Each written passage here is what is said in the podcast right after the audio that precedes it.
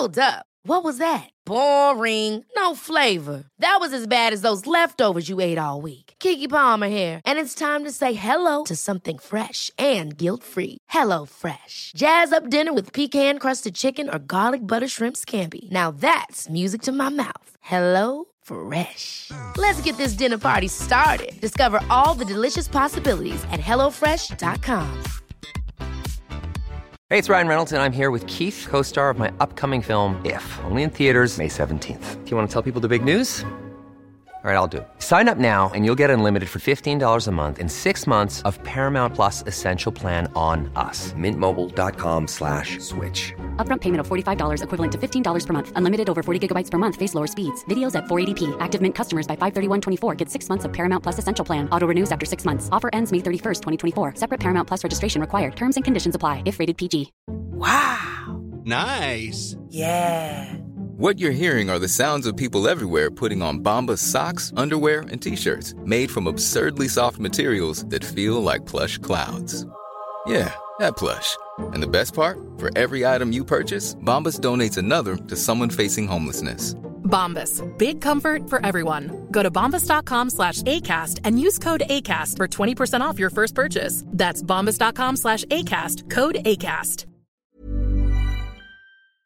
Veckans sponsor är Telia. Hos Telia samlar man mobil, bredband, IT-support, mobilväxel, allt som gör företagande enkelt. Och det är just det här att samla allt på ett ställe, att ha någon att vända sig till när det inte fungerar, det är Telia. Ett exempel på vad som inte är Telia, det är ju som när jag lyckas boka förmötet för en poddinspelning med Finansinspektionen till efter själva inspelningstillfället. Eller när jag här, här året var liksom, fick för mig att jag skulle börja springa, så jag är liksom ute och springer taggad, träffar en kompis som säger så du Jan, på måndag ska jag springa ett lopp. Och jag känner så här, ja men det låter inspirerande, så jag käkar pasta, jag byter om, tar mig ner till Malmö stadion för att göra en efteranmälan, står där i kön och sen så när jag liksom anmäler mig så tittar de på mig och säger så här, du Jan, vårhuset är bara till för kvinnor. Och eh, det var, det var typisk en situation som inte är Telia. Oavsett, ett stort tack till Telia som sponsrar, gör Rika Tillsammans möjligt, men framför allt tack till dig som lyssnar, följer och eh, hänger med oss varje vecka. Välkommen till Rika Tillsammans-podden som handlar om allt som är roligt med privatekonomi, sparande och sådant. Jag heter Jan Bolmesson och detta är avsnitt 26. Och eh, idag är det ett lite specialavsnitt för att det kommer handla om fastigheter och eh, det är dessutom en intervju med Annika Backlund från AB-hem. Och jag vet att det är många av er läsare och lyssnare som tycker att just det där med fastigheter, det verkar lite spännande och lite svårt. Så här, hur kommer man i, i, igång? Och man har massa liksom farhågor och rädslor. Tänk om man inte får det uthyrt och det där med fastigheter, det verkar vara sånt, man måste vara jätterik eller det är sånt som andra håller på med. Och det som jag tycker är extra roligt med dagens avsnitt, det är att Annika Eh, har liksom under de senaste tio åren byggt upp ett fastighetsbolag och eh, som idag har fler än 400 lägenheter eh, som är värderat till flera hundra miljoner. Men det som är roligt är att hon har liksom börjat på många så här orter som liksom banken och de flesta anser vara så här C-orter, alltså små orter utanför storstäderna.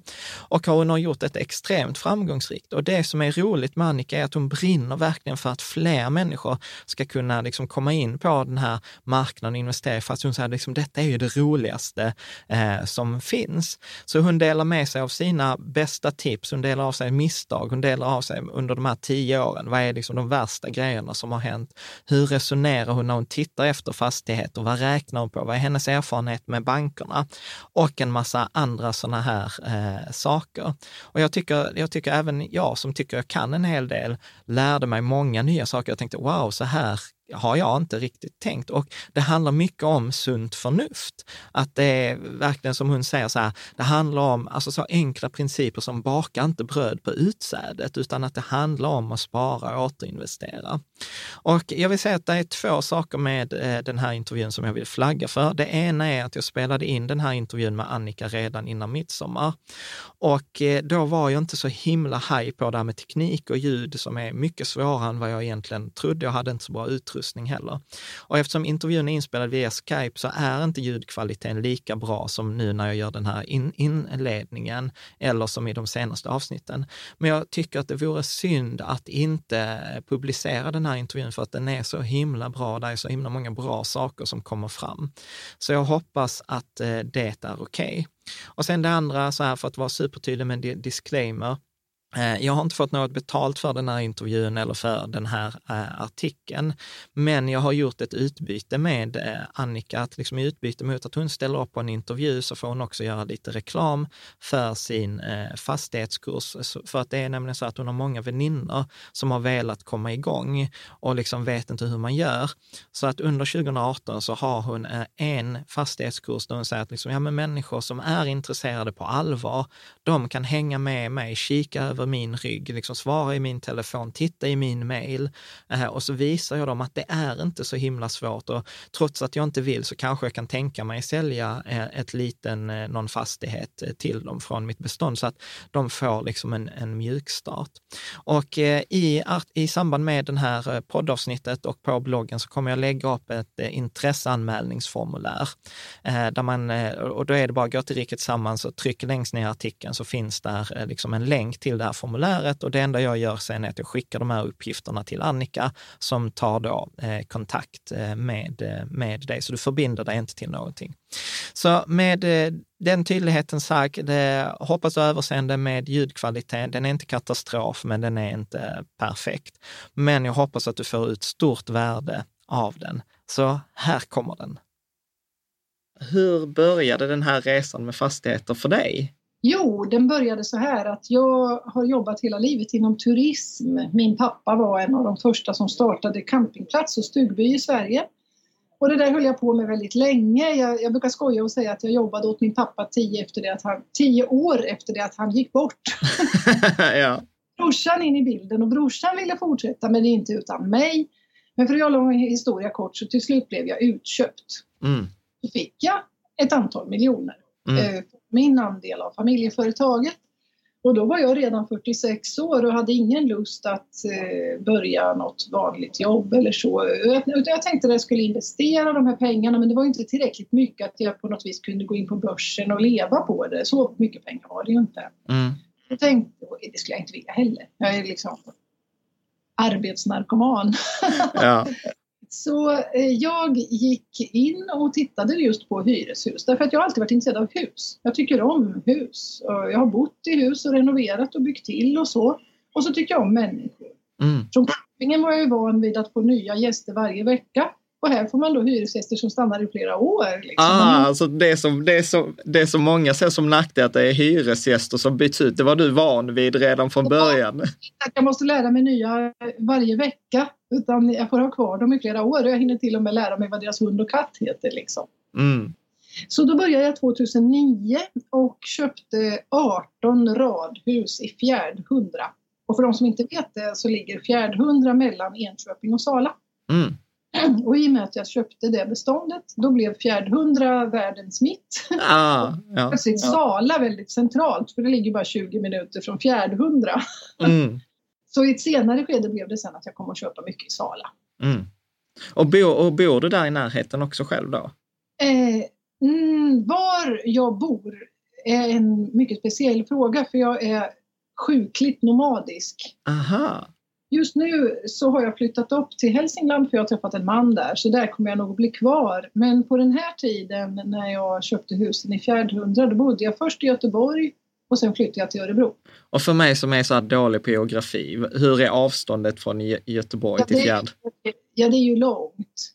Men eh, jag bodde inte där så länge i Göteborg, men just när förvärvet genomfördes bodde mm. jag kvar i Göteborg. Men sen flyttade jag ju upp då. Men man behöver ju inte vara, jag har inte, med nästan varje hyreshus man köper så följer det med någon slags person som en fastighetsskötare då om det är ett stort bestånd eller någon hustomte bland hyresgästerna som har vissa uppdrag eller eh, så att det är sällan man behöver vara där och lösa alla de praktiska problemen själv. Precis, för, för det är väl en rätt vanlig så invändning jag hör från folk. Så här, nej men jag kan inte köpa något hus utan bor jag i Malmö så måste jag köpa i Malmö. och så är det jättedyrt i Malmö och så liksom ignorerar de sig som att ah, fastighetsmarknaden är inte för mig. Men där tänker ju du annorlunda. I Malmö skulle jag tänka så här. Eh, jag bor i Malmö, då kanske det är dumt att köpa i Fjärdhundra. Men man kan ju köpa i liksom eh, någon liten ort i Skåne. Mm. Man behöver inte köpa i Malmö, men kan du åka dit på en eller ett par timmar, så tycker jag, kan man göra ett besök över dagen, Mm. då räcker det. Så säg två timmars radie. Mm. Är den så, är det, man kan ju göra det också, men det behövs ju inte. Mm. Och, och sen en, en sak som jag, som jag tänker, för här hade du ju ett, ett startkapital. Ja, och, och, och, där är det ju också många som jag pratar med, så, ah, men jag skulle gärna vilja börja med fastigheter, men jag har liksom inte pengarna riktigt själv. Hur, hur liksom, för, en, för en nybörjare som inte har ett par miljoner, vad, vad skulle du ge för råd då? Jag tycker de ska spara ihop åtminstone en. Alltså att, eller få, kunna få låna på sitt huvud. Har man ingenting Mm. att stoppa in, alltså en miljon kanske är lite mycket, men säg att man ska väl ha råd att köpa åtminstone ett hus med två eller tre lägenheter i och kunna lägga kontantinsatsen själv. Mm. Och sen beror vad det huset kostar, det beror ju bara på var det ligger. Mm. Eh, Men jag tycker man kan inte börja, eller kan, det kanske man kan, men man måste satsa någonting själv. Mm. Därför att det du tar, när jag tar, om jag tänker så här, här är mina pengar. Det är de jag kan konsumera för, jag kan resa ut med dem, jag kan köpa kläder för dem eller jag kan göra något annat jag tycker om. Men de tar jag istället och satsar i det här fina hyreshuset. Då Mm. får man hjärta med. Mm. Men om man bara använder andra människors pengar eller pengar som man liksom har lånat eller man får ju låna av banken upp till en 60-70 procent får man ju låna i banken till en väldigt fin ränta. Idag ligger den ju på under 2 procent. Mm. Men jag tycker nog, eh, men det är ju min åsikt, det är min personliga åsikt att man ska lägga någonting själv så Mm. att det svider om det går dåligt. Ja, så att man är åtagen affären. Ja, precis. Och det är ju de pengarna som växer. Det är ju så jag kan tänka mig att jag har växt, mitt bestånd har växt så mycket som det har gjort. Det har berott på att jag har tagit varje peng jag har kunnat få tag i Mm. och köpt nytt.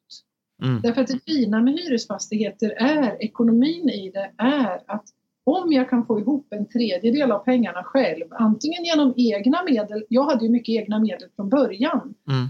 Sen har jag ju också gått in och lånat, min mamma har lånat ut en miljon till mig och sådär va. Mm. För hon har en bostadsrätt som det inte finns några lån på. Mm. Så, eh, och sen lägger man till de här, eh, det som banken investerar då.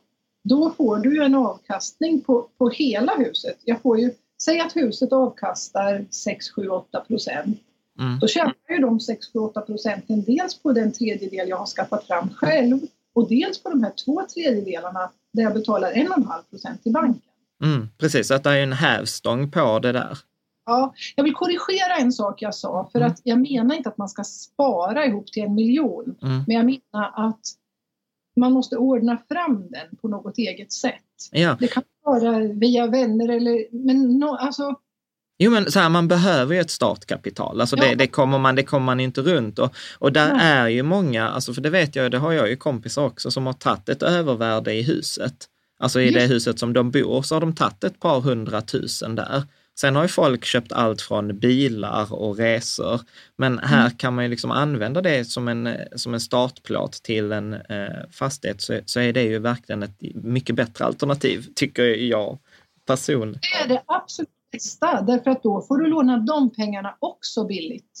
Mm, Om du bor i en bostadsrätt eller i en villa och har rätt, om du har, en villan är värd 4 miljoner och du bara har råd på en, lån på en, då kanske att du får låna mer på den villan du bor i och då får du en väldigt låg finansieringskostnad på den pengen också. Så det, det är vad jag tycker att man måste ju få fram en tredjedel själv men man behöver inte spara ihop den som jag sa, det var fel Ja. sagt. av- Eh, Och vad, är din upplevelse att, eh, att eh, banken vill ha i, i så här kontantinsats? De vill ha en tredjedel i runda slängar. Ja. 30 procent. Ja, för, för det där är också att när jag har pratat med, eh, med banken ibland, så, så är min upplevelse att om man lägger in 25 procent i kontantinsats och huset har en, liksom en bra kalkyl, så brukar mm. de gå med på 70-75 procents belåning. Eh, och... Fast gör det på det lägsta av köpeskilling och värdering. Banken gör alltid en egen värdering eller också frågar de efter en extern värdering. Mm. Så om, om din kompis vill sälja ett hus till dig som är värt 2 miljoner mm. och han säljer det till dig för 10, mm. då låter inte banken ut Nej, nej såklart, såklart. Men om, om man utgår från att eh, liksom så marknadspriset och värderingen är samma. Precis, då är det 70-75 procent ungefär, men det är på väg ner. Det är ja. därför jag säger 70, därför att det är på väg mot 60. Ja, precis. Eh, nej, och då är det också så här min upplevelse, du får rätta mig om jag fel, men att då, tar de, då behöver du liksom inte gå in med din egen privatekonomi. Att då tittar de inte på hur din, eh, om du har jobb eller om du är anställd, vad du tjänar, liksom, utan precis, utan då räknar man liksom affären för, för sig själv. Just det. Ja. Vad, vad, vad upplever du är de vanligaste myterna kring att äga fastigheter? Eh, att det är svårt att hyra ut lägenheterna, att det här att man är rädd för det här vakanser. Det ja. frågar bankerna också efter. Vad är vakansnivån? Frågar de. Jag ska ärligt säga, jag har ägt fastigheter nu i sju år på de mest märkliga orter. Sådana som är liksom se, alltså sämsta tänkbara läge i bankens ögon. Mm. Eh, jag har aldrig några tomma lägenheter. Mm. Där, så där tror jag att jag har någonting med mig från campingplatsen. Service. Ah. Alltså, annonserar på Blocket, det ringer människor eller de mejlar in och, och säger vi vill hyra lägenhet. Då synar man, man tittar ju förstås då, man vill inte hyra ut till några som har skulder och anmärkningar. Eh, jag har sagt eh, flyktingar som ansöker flytande svenska eller engelska, vi måste kunna prata på telefon. Vissa av mina orter ligger så till att man måste ha bil faktiskt. Man, mm. man måste inte ha bil, men har man inte bil så måste man lifta till matbutiken. Mm. okay, ja. Så det är verkligen, men, jag, men ändå, om man bemöter människor med respekt, trevligt, visar intresse, pratar med dem, känner lite på vilka de är. Så det är lätt att få bra hyresgäster, på, även på orter som anses dåliga. Va? Mm. Och det är att vi har en generell bostadsbrist i Sverige. Mm. Jag, jag, jag, gjorde en intervju här, här om veckan med eh, en kvinna som heter Isabelle och mm. eh, där pratade vi rätt mycket om privatuthyrning, alltså att man hyr ut en del i sitt rum eller liksom i huset man bor i. Och då, då, sa, för då funderade de på att flytta till en ort och då sa hon så här för att få reda på om det var folk som var intresserade av att hyra en lägenhet. Så sa hon så att då hade hon satt ut en annons i Blocket och sa så här, vi avser köpa den här fastigheten, där kommer vara den här lägenheten. Är du intresserad av att hyra den? Och eh, då fick hon liksom så här en känsla, du vet när hon sa så här att när jag fick 60 svar på 24 timmar, då var liksom intresset fanns där. Liksom. Och det kan man inte säga att det här intresset kommer att vara alltid. Men så länge bygg, byggen kostar 25 000 eller 30 000 kronor per kvadratmeter att bygga på orter där hus är värda under 10 000 kronor per kvadratmeter, då kommer det inte att byggas något på de orterna. Mm. Alltså man, eh, ett bygge kostar ju lika mycket om du bygger i Stockholm, Malmö eller på landet utanför Laxå. Liksom. Skönt Laxå fick sig en släng där också. Men det ska jag berätta om sen under intervjun, för det är ja. ganska intressant. För det, mitt mest lönsamma objekt ja. ligger på den sämsta orten. Ja, så berätta. Det låg ute ett år, ingen annan ville ha det. Ja.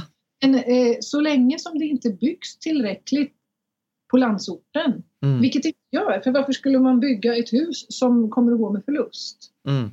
Eh, och det är ju för att, och det, det, det beror också på det här att byggbranschen har sedan tio år fått mycket ökade säkerhetskrav, vilket är bra. Mm. De har ju fått per olycksfallen per år tror jag med till 10 procent av vad det var. Mm. Men det har ju ökat byggkostnaderna något otroligt med all administration och att det ska vara ställningar och skyliftar och det, det, man får inte göra. Och sen är det väl också så att, att husen ska ju vara liksom anpassade och där är massa, massa ja. krav. För det vet jag att när jag tittade på en fastighet eh, eh, som vi skulle göra till en förskola, då var vi tvungna att ha dit en, eh, en hiss. Och det kan ja. jag också säga så här att en hiss, jag visste inte att en hiss kostar en miljon kronor. det var helt och vidare bara. Så är det ju också att du har handikappkrav eh, på alla lägenheter som byggs idag. Va? Ja. Och, det, och, och det gör då att det byggs inget. Mm. Så så länge den situationen, alltså det byggs inte inget men det byggs ju inte på de orter där jag är verksam. Mm. Ja, men det där är ju jätteintressant också, för, att, för det vad du säger egentligen här, det är ju så här att man behöver inte vara särskilt rädd för de här små orterna som, eh, som ligger en bit utanför. Nej. Nej. Så länge trevlig och tycker om människor och är beredd att lägga en hel del av jobbet på att ligga ute på Blocket, visa framfötterna. Också så här kan man säga, jag har köpt en hel del renoveringsobjekt. Mm. Alltså hus som ingen har målat på de sista 30 åren. Mm. Jag börjar alltid när jag köpt ett nytt område med fasad, fönster och trädgård. Mm. Därför att då ser hela bygden, det har hänt något där. Det har blivit trevligt. Mm. Alla som kör förbi ser, åh det här sunkiga området, titta vad fint det har blivit. Sen i andra hand går jag in och renoverar inne i lägenheten, inte tvärtom. Därför att då skapar man den här känslan av att eh, det blir synligt. Och på varje ort finns det folk som vill bo, så det gäller bara att vara en av de bästa hyresvärdarna på den lilla orten där man är verksam. Det är så många dåliga hyresvärdar alltså, så det är inte, det är inte jätte... Det var svårare att vara en bra campingplats än att vara en bra hyresvärd. Aha, ja, eller hur? Nej, men jag kan, jag kan verkligen eh, tänka mig eh, eh det.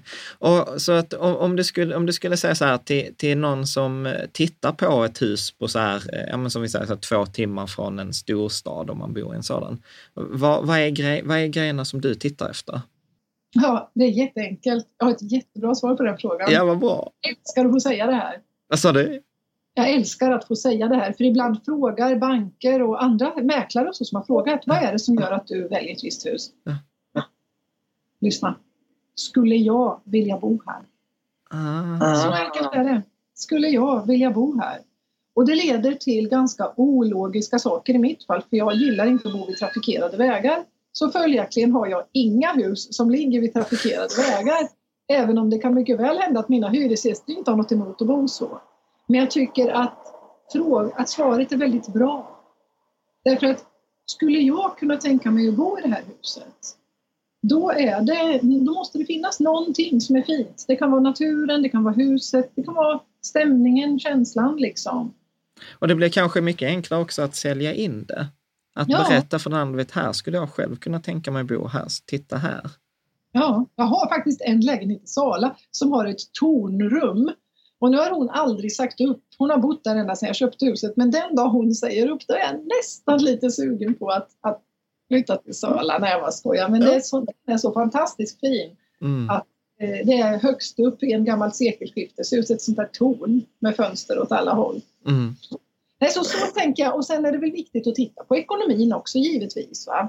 Så att man måste ju se att de hyror som kommer in, jag ska kunna betala vad det kostar att driva huset och så ska det bli en slant över. Mm. Det, det ser ju banken till. Alltså om banken låter dig köpa huset, då kan du lita på att då kommer det gå runt. För de släpper inte en affär där de inte är säkra på att eh, huset går att driva. Mm. Precis. Och är, är det någonting, alltså för, för där vet jag också att eh, man tittar ju på de här lite olika avkastningskrav beroende på om det är storstad, om det är liksom så mellanstor eh, ort eller om det är på landet. Och eh, vad, vad, skulle, vad skulle du säga är så här, alltså di, direktavkastningskraven? Ja, det får ju, jag säger för mig själv, nu måste vi förklara vad direktavkastningen är. Om du får in alla hyrorna och så betalar du alla kostnader utom räntor och amorteringar. Alltså, och, och där ska väl inte heller egentligen vara med pengarna till dig själv. Nej. Utan när du har betalat alla kostnader men då även skatt och även, även renoveringar och även pengar du lägger undan för att kunna laga taket om tre år. Va? Allt som huset kostar. Personligen, jag har köpt för, nu, nu håller avkastningsnivåerna i Sverige på att gå ner. Va? Det har blivit lite hårdare tryck på fastighetsmarknaden så i, om man köper ett riktigt renoveringsobjekt då kanske man måste ha ett, en avkastning på 10-12 procent för att ha råd att renovera huset. Men jag säger, jag köper aldrig under 6,5. Eh, och det gör jag därför att då tänker jag 2% i amortering till banken och då har man 4,5% kvar att betala räntor för. Så den dag räntorna stiger över 4,5% antingen går huset med förlust eller så måste man börja tulla lite på skjuta lite på den där takomläggningen. Liksom. Och den elasticiteten har man ju. Mm. Alltså det är ju inte, alltså jag jobbar så att jag försöker, så länge jag har pengar över, och det har jag ju haft nu de sista åren, då stoppar jag tillbaka dem in i husen. Så jag renoverar och jag lägger om tak och jag byter fönster och så. Därför att den dag räntorna går upp, kanske jag kan vänta i tio år utan att behöva göra en enda stor insats. Mm. De små insatserna, läckande kranar eller något elfel eller eh, måla och tapetsera, det får man ju göra hela tiden. Men just de här tunga grejerna, stambyten, tak, de grejerna. Och det är ju inte så aktuellt heller. Köper den publik som jag talar till nu, mm. om det är mera så här, ja, som jag var för tio år sedan. Jo, men så är det.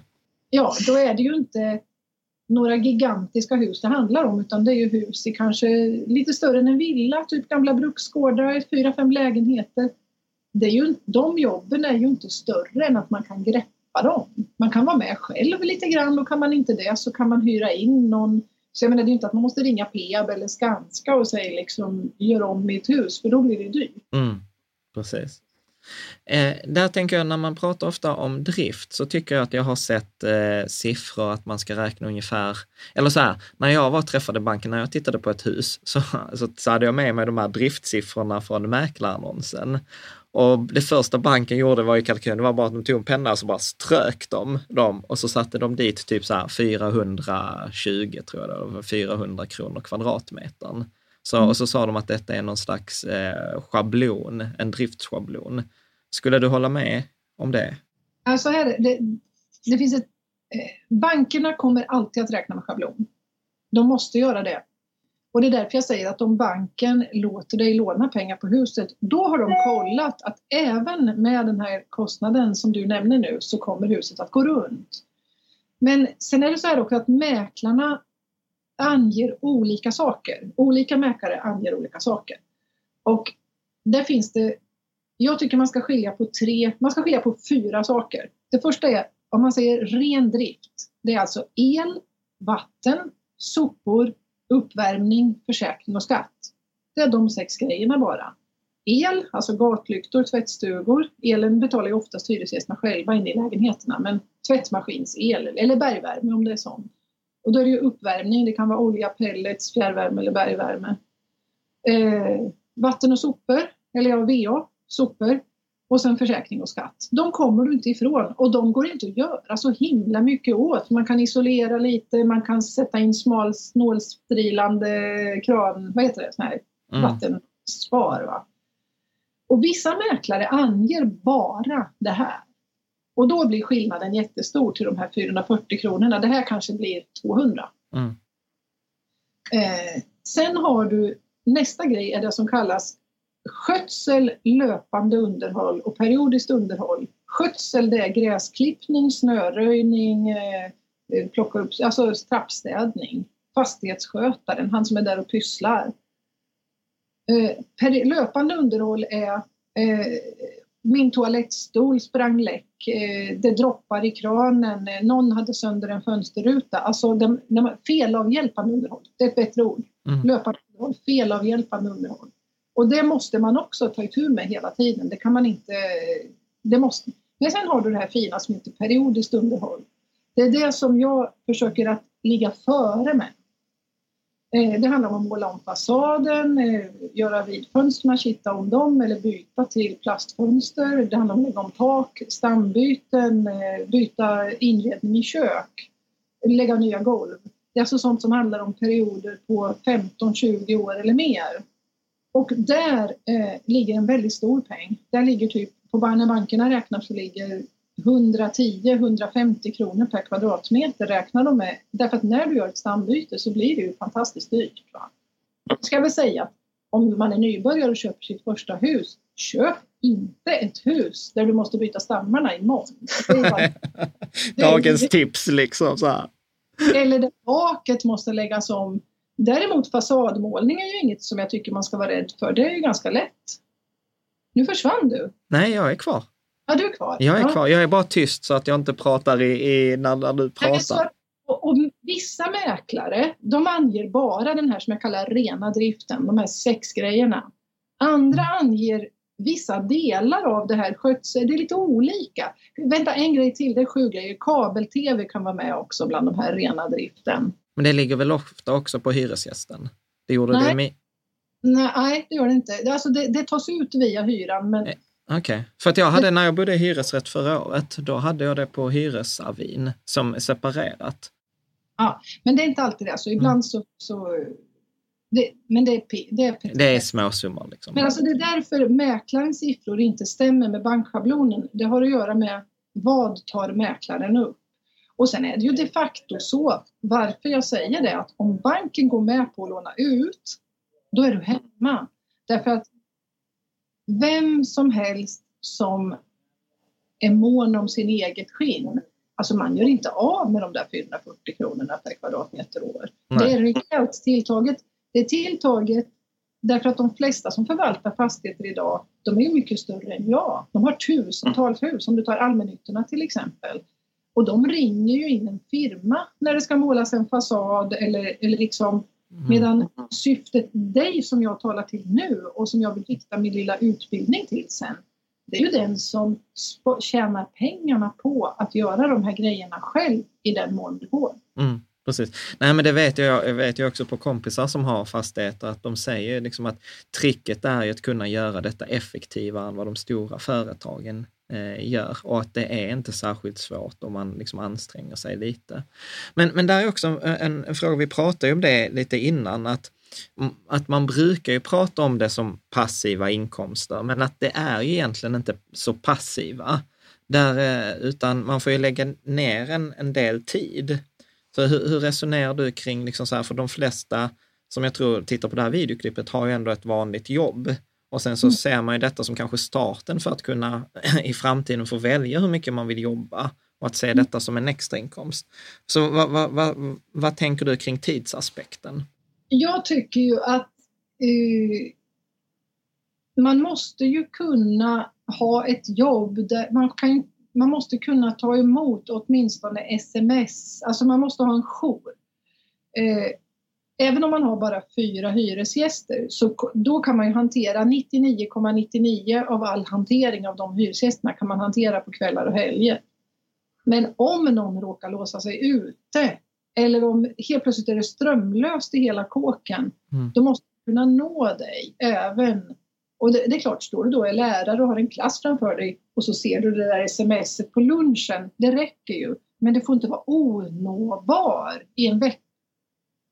Så där har du en grej att det kan vara jobbigt att vara ensam om detta. Vill du åka till sem- på semester i Thailand en vecka eller två eller tre, då måste du ju be din vän eller granne, de måste kunna nå någon. Det känner jag, det är ju väldigt viktigt. Man kan inte, för det kan börja brinna, det kan bli översvämning eller folk låser sig ute. Och då är det någon liten enkel grej man måste hante- hantera. Och låt oss säga, hur ofta händer det på fyra hyresgäster? Kanske en gång var tionde år.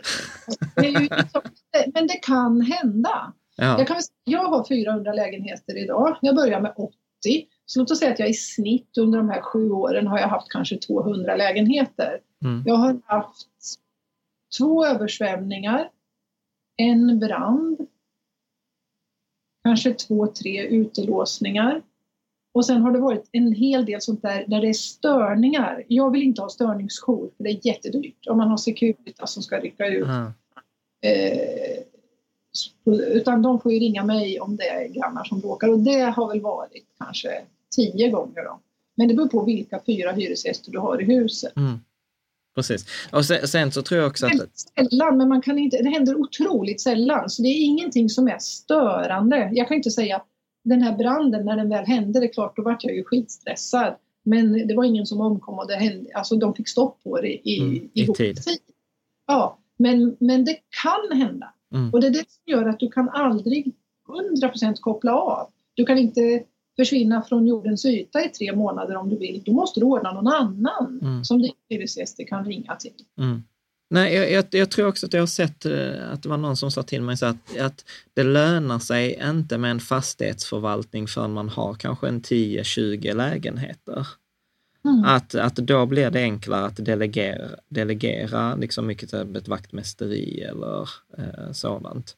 Hur tänker du kring det? Äh, ja, jag tror oftast är det så här, skulle man köpa ett hus med fyra lägenheter i, vilket mm. jag tror var lagom som första steg, mm. alternativt ett, om man inte har pengar så ett, ett allra första steg, det, gjorde, det steget har faktiskt jag haft, att jag köpte en tvåfamiljsvilla. Mm. Då bodde jag på övervåningen och hyrde ut där nere. Och det var ju på campingtiden så jag försvann varje sommar men då skötte ju de gräset där mm. nere. Och det är väl det bästa att kan man få en av de här fyra hyresgästerna som är liksom lite hustomte, mm. då är det väldigt bra. Det, det, behöver inte vara något mer än att personen känner ansvar. Va? Mm.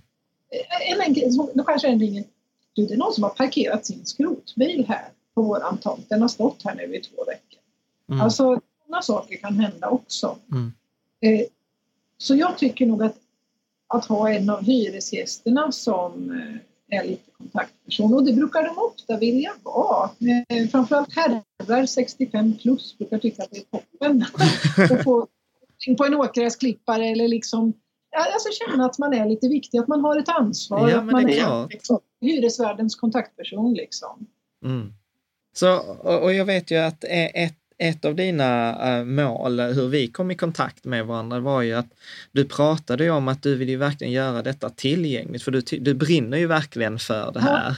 Att göra detta tillgängligt för många fler. Så, så där har du ju pratat att du liksom till hösten kommer starta en utbildning eh, kring där, där du liksom så här hjälper människor att ta liksom från att bara som du, jag tror att du sa det så här, att de har haft en tanke kring det, men de kommer liksom inte riktigt till, till skott.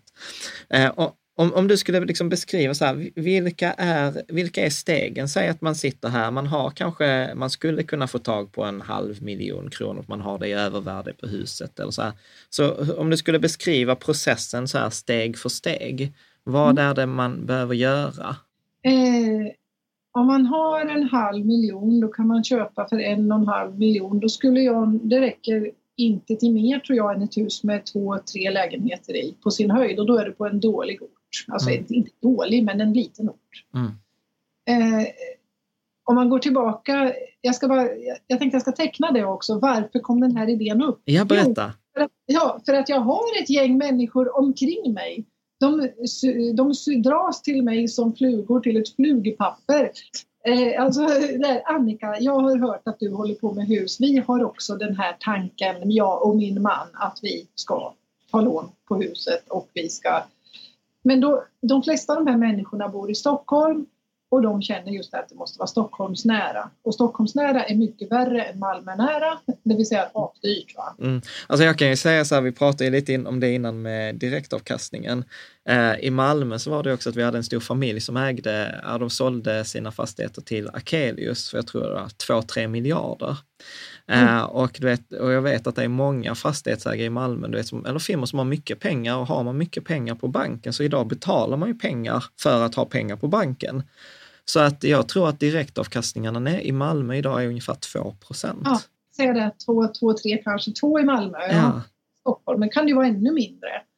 Men, och där kommer lite min eh, kvinnliga, eller vad ska jag kalla det för, åsikt in. Jag vet inte om det är en kvinnlig åsikt eller vad det är för slags åsikt jag är lite mot det här med att spekulera i fastigheter.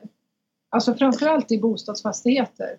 För att i Stockholm är det ju så då att då köper man ett hus och så, och så ska man tjäna pengarna på värdestegringen.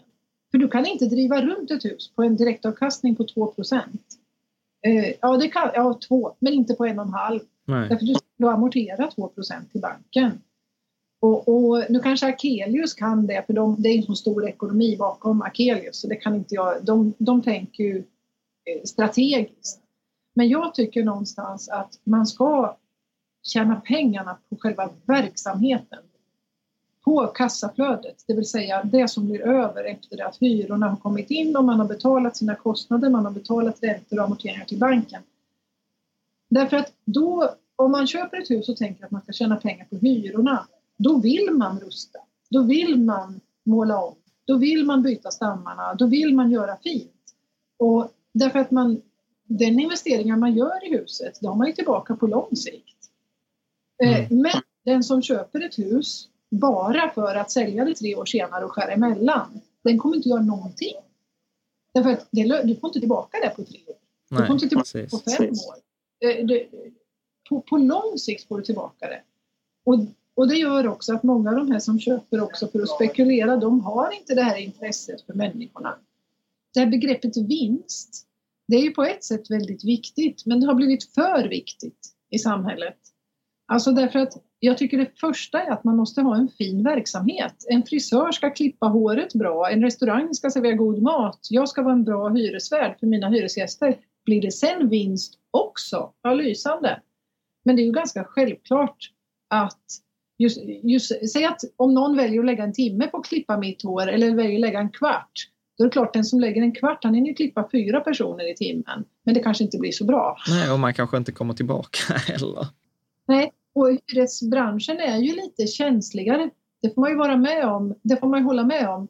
Jag sa det att det är eh, skillnaden mellan att vara campingvärd och vara hyresvärd är ju att driver man en campingplats på jag sa det, det finns många fler dåliga värdar än det finns dåliga campingvärdar. Varför det? Har du en dålig campingplats så kommer inte folk. Mm. Men alla måste ha en bostad. Och det gör att om du bor i ett hus, du trivs med dina grannar, barnen går i skolan i närheten, du har kanske en liten till och med en radhustomt som du har satt en massa fina äppelträd och grejer på. Så, så säljs huset och så plötsligt får du en jättedålig hyresvärd som struntar i dig och inte finns tillgänglig. Du är ju i, i dens våld. För ska du då välja, den camparen han kan bara åka till nästa campingplats. Men den som redan bor och barnen redan går i skolan och har kompisarna i närheten och du gillar dina grannar. Det enda du kan göra är att flytta. Och i värsta fall måste du flytta så barnen måste börja en ny skola. Så det är därför det här eh, är, tycker jag, så tråkigt när, när det blir den här spekulationen i värdestegring och sådana saker. Den är endast ogynnsam. Mm. Precis, nej men jag förstår. Och, och, och nu blev det ju ett litet sidospår, för du berättade där att du har liksom vänner och sånt i Stockholm som ringer till dig och som blir attraherade och inspirerade Ja. av det du gör. Ja, och, och sen vet jag också, det börjar egentligen med just balansekonomi där du också har varit verksam eller är verksam. Eller, Absolut. var- ja, för då, några av de här har gått där. Mm.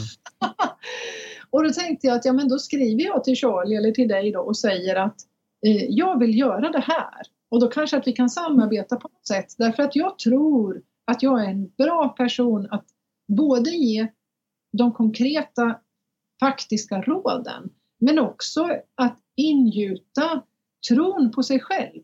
För det handlar mycket om det. Vissa av de här människorna de skulle kunna göra det här imorgon. Mm. Men de vågar inte. va? Och, vad tror, och vad tror du rädslan är? Som säger att de, att de inte vågar? Jag tror att det ofta sitter faktiskt väldigt djupt psykologiskt. Alltså, min pappa var egenföretagare. Han flyttade hemifrån och, och startade eget när han var 14. Så jag, om du har läst den där boken Rich Dad Poor Dad. Absolut. Ja, jag föddes med en... Rich dad. Ja. Ja, så jag, jag har det här tänkandet med mig. Eh, och jag tror att det kan vara bara en ängslighet. Man har haft ängsliga föräldrar, kanske som har haft fasta jobb, kanske till och med lågavlönade jobb och som har fått vända på slantarna. Och då blir de ängsliga. Mm. Och det ängsliga tänket har man med sig någonstans. Så när man väl ska komma till skott, då känner man nej, inte jag. Mm. Det här är Detta är något som andra människor gör. Ja, jag brinner för att ge den här... Jag, alltså, jag är också asförbannad för att man inte undervisar om det här i vanlig skola. Det som är det viktigaste, de två viktigaste sakerna som förstör flest människors liv, får man inte lära sig någonting om i skolan. Parrelationer och ekonomi. Mm. Det som ställer till flest livskriser för folk, det undervisar man inte om i skolan men man ska lära sig liksom mossornas fortplantning och vad huv huvudstaden i, i liksom Togo heter. Ja, ja men precis. Men, men vad, vad tycker du att man skulle, alltså så här, vad, om du fick ge bort det här till, till barn, för det är ett sånt som, som jag brinner för också, just att lära barn om pengar. De fattar ju så mycket mer än vad vi vuxna tror. Många gånger också, att de behöver bara lite, ibland bara liksom så lite guidning rätt. Vad, vad skulle du liksom säga till någon som är ung? Alltså någon som, för jag vet att jag, jag har ju en hel del läsare som är kanske så här 20-25 års åldern.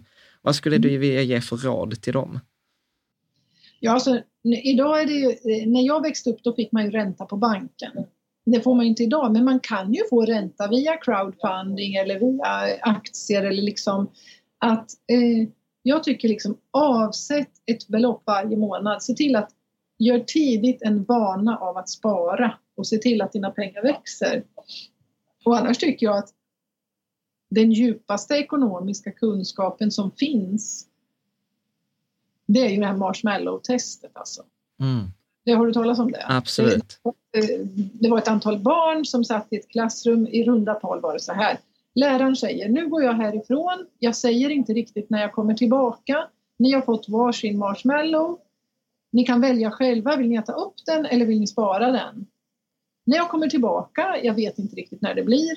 Ni som då har ätit upp er marshmallow, ni får inget mer. Men ni som har kvar redan, ni får en till. Det är, och så funkar ekonomi. Den som spar, han har inte bara sina slantar kvar utan han har oftast, får mer. Va? Mm. Precis. Jag, jag tänkte nu också så här, sista frågan. Vi, vi har inte pratat så himla mycket om riskerna. Vad skulle du säga, så här, vad är riskerna som man ska se upp för när man, eh, när man väljer att ge sig in på det här?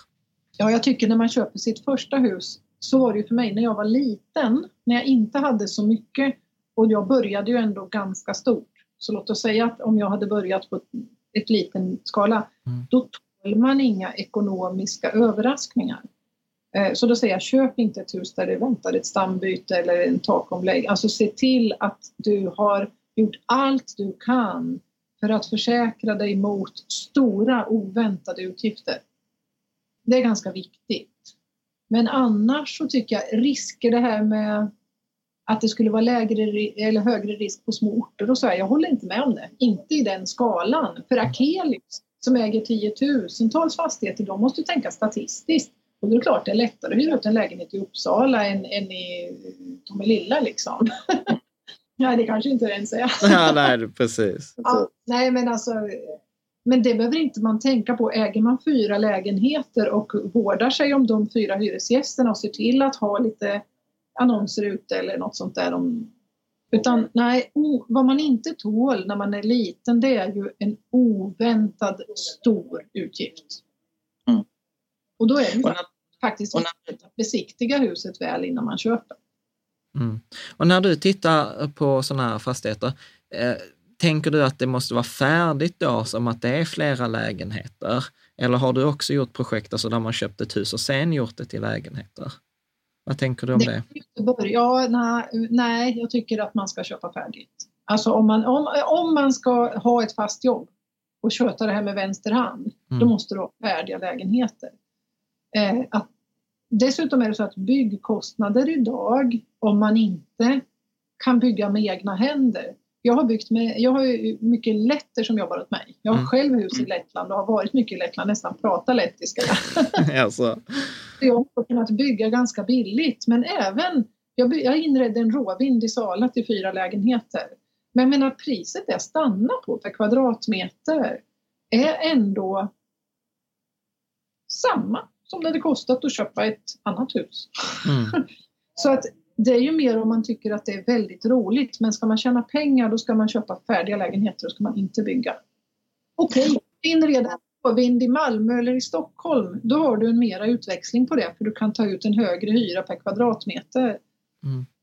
Men nej, jag ser nog den här målgruppen jag riktar mig till som ska ha kvar sina jobb till att börja med och ska kunna klara det här lite vid sidan om och ändå tycka att det är kul att göra det för att det man vill det och för att det ger en någonting. Då ska man bara ha färdiga lägenheter där det redan bor folk. Mm. Och eh, var, var, hittar du? Är det, är det på Hemnet och Blocket eller var letar du objektvision? Objektvision. Objektvision. Bara. Mm. På Hemnet kan man hitta lite också. Om man vill hitta på Hemnet då får du gå in och söka på så många rum som möjligt. Alltså så här, 10 eh, rum eller mer, 300 kvadratmeter eller mer eller, eller och så pris mindre än 2,5 miljoner. Ja, precis. och då får du se vad du hittar liksom. Då hittar du konstiga objekt. ja, precis. Är, är det något mer som du tänker som är så här viktigt som vi inte har pratat om? Du är så här, detta, detta skulle vara värdefullt för den som tittar på det här videoklippet. Ja, Ja, jag tycker det. Jag ska ta min andra devis här. Mm. Den första devisen var marshmallow-testet. Men när det gäller att starta företag, framför allt fastigheter, men även andra företag, så har jag faktiskt en devis som jag tycker är väldigt talande. Och den är hämtad från bondesamhället. Man bakar inte bröd på utsäde. Om du har sparat ihop en slant eller du har ärvt en slant eller du har eh, tagit ett extra lån på ditt hus och du har fått det här lilla startkapitalet va? Eh, som du har och så stoppar du in det i ett hus och så börjar du få hyror tillbaka. Räkna inte med att ta ut någonting till dig själv de fem första åren. Eh, eller hoppas inte på det. För om du inte gör det, utan om det du får tillbaka varje år köper du ett nytt hus för eller förbättrar det hus du redan har eller liksom Därför att det fattar du själv att har du ett utsäde som ett, om du startar ett företag så är det ganska att likna vid en åker. Du sår ut dina pengar på en åker. Och låter du dem växa upp där och tar hem då skörden, då får du tiofalt och hundrafalt tillbaka. Då har du så här mycket utsäde. Oj, jag vill baka bröd och äta. Nej, nej, nej, nej. Då köper du en åker till liksom. Och så sår du ut det här också. Så den tycker jag, den kommer jag använda i min fastighetsskola. Den ska hamras man bakar inte bröd på utsädet. Mm. För gör det, då har man, och det är pengarna. Mm. De pengar du har sparat ihop, de du vill investera i någonting, antingen ett plåtslageri eller liksom, men i det här fallet då fastigheter. Ge tillbaka till husen, ungefär som en förälder ger tillbaka till sitt barn. Mm. Ge tillbaka och ger tillbaka och ger tillbaka och inte börja nalla och ta halva utsädet och baka bröd för liksom. Utan du verkligen ägnar de första fem åren åt att bara fortsätta att investera återinvestera, då kommer du ha en jättefin åker sen som du kan äta av resten av livet. Mm. Jag håller helt med dig. Jag måste säga så att det är mycket mer poetiskt sagt än när jag brukar säga samma sak. Liksom, använd inte avkastningen. Stå den om du vill. Baka inte bröd på utsäde. Ah, gud ja. Den är din. Ja, tack. Jag tror till och med jag kommer göra så att jag kommer sätta det som rubrik på videoklippet. Alltså jag tycker det är så här briljant. Ja, jag gör det. För den är, det är så frestande att känna jag vet att jag kände det efter tre år så var jag lite ledsen. Jag, på mitt tredje år drabbades jag av flera olika saker. Det var lite putsskador, det var något takläckage och det var den här branden och även om det täcks av försäkringen så är det ju faktiskt en 40 eller 80 000 i självrisk.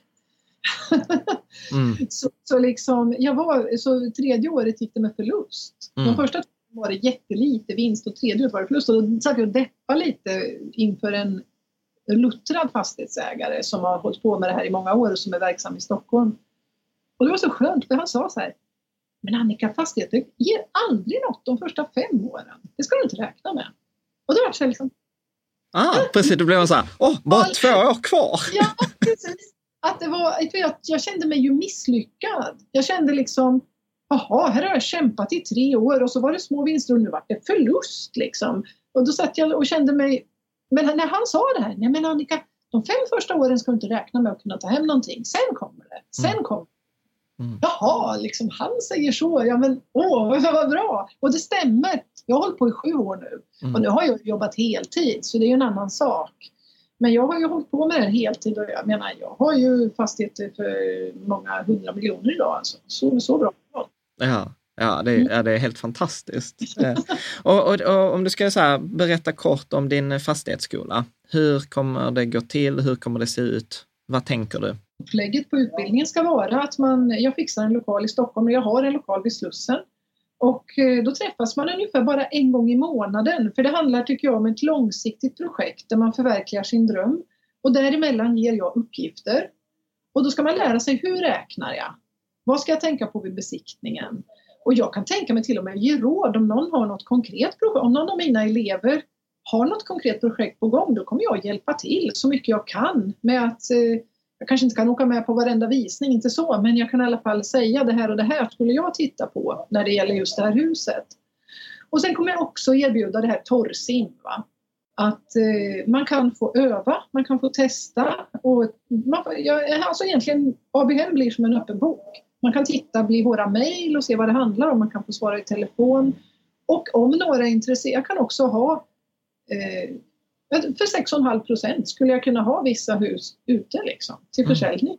som jag egentligen inte vill sälja men som jag kan sälja. Mm. Och det roligaste skulle vara, jag skulle tycka var riktigt kul om några av eleverna gick ihop och köpte ett av mina områden. Mm. För då tror jag att de kommer att ha jättestor glädje av varann också. För då kan Absolut. du, nu ska jag och min fru till Thailand två veckor, kan, du, kan, kan jag få ställa om telefonen till dig? Och då, då hjälper man varann på ett fint sätt. Då är det verkligen rika tillsammans. Ja, faktiskt. precis. Med det så vill jag verkligen säga tack Annika för att du har tagit dig den här tiden och delat med dig av dina, dina bästa tips. Eh, Jag tycker detta har varit jätteroligt och eh, även jag tycker som, eh, jag är lite, så ändå lite gammal i gamet, tycker jag har lärt mig nya saker också. Så tack så hemskt mycket. Jag hoppas att du gillade den här intervjun lika mycket som eh, jag. Att jag tycker, trots att jag sitter i styrelsen för ett fastighetsbolag, jag har många kompisar som äger mycket fastigheter, så jag har liksom levt i den världen, så kan jag tycka att eh, jag tyckte den här intervjun var superbra, att jag lärde mig mycket eh, av Annika. Som jag sa innan, i samband med artikeln och i beskrivningen på det här avsnittet, så finns där en länk till det här intresseformuläret där du kan fylla i dina kontaktuppgifter om du vill komma i kontakt med Annika och är intresserad av den här fastighetsutbildningen. Jag har för mig att den 14 eh, december nu, så i veckan på torsdag, så är det ett informationsmöte i Stockholm och att utbildningen sätter igång i, janu, eh, i januari. Men eh, all sån information kommer Annika återkomma med. Så, och sen så är det så här att du som för att som Annika säger eh, i, i den här eh, eh, intervjun, så behöver man ju ofta ett stö större del av kapital, kanske 500 000 upp till en miljon, för att komma igång. Så jag ska nog inte rekommendera utbildningen om man inte har ett större kapital. Men då finns det andra alternativ och om du, också om du tittar på Rika Tillsammans eh, då på bloggen, gå in på avsnitt 26, så finns det några andra tips på alternativ hur man kan komma igång med fastigheter och med mindre insatsbelopp, helt enkelt att man går ihop eh, tillsammans med andra. Om man liksom typ mer crowdfundar. Men allt, stå, allt sånt står i artikeln på Rika Tillsammans. Så med det eh, vill jag verkligen säga tack för att du lyssnar eh, på de här avsnitten. Tack för att du följer mig på, på bloggen. Och så hoppas jag att vi hörs på onsdag då nästa avsnitt kommer. Då kommer det handla om eh, PPM eftersom nu under helgen har eh, alla PPM-pengarna satts in och då kommer jag prata om så här vanliga misstag.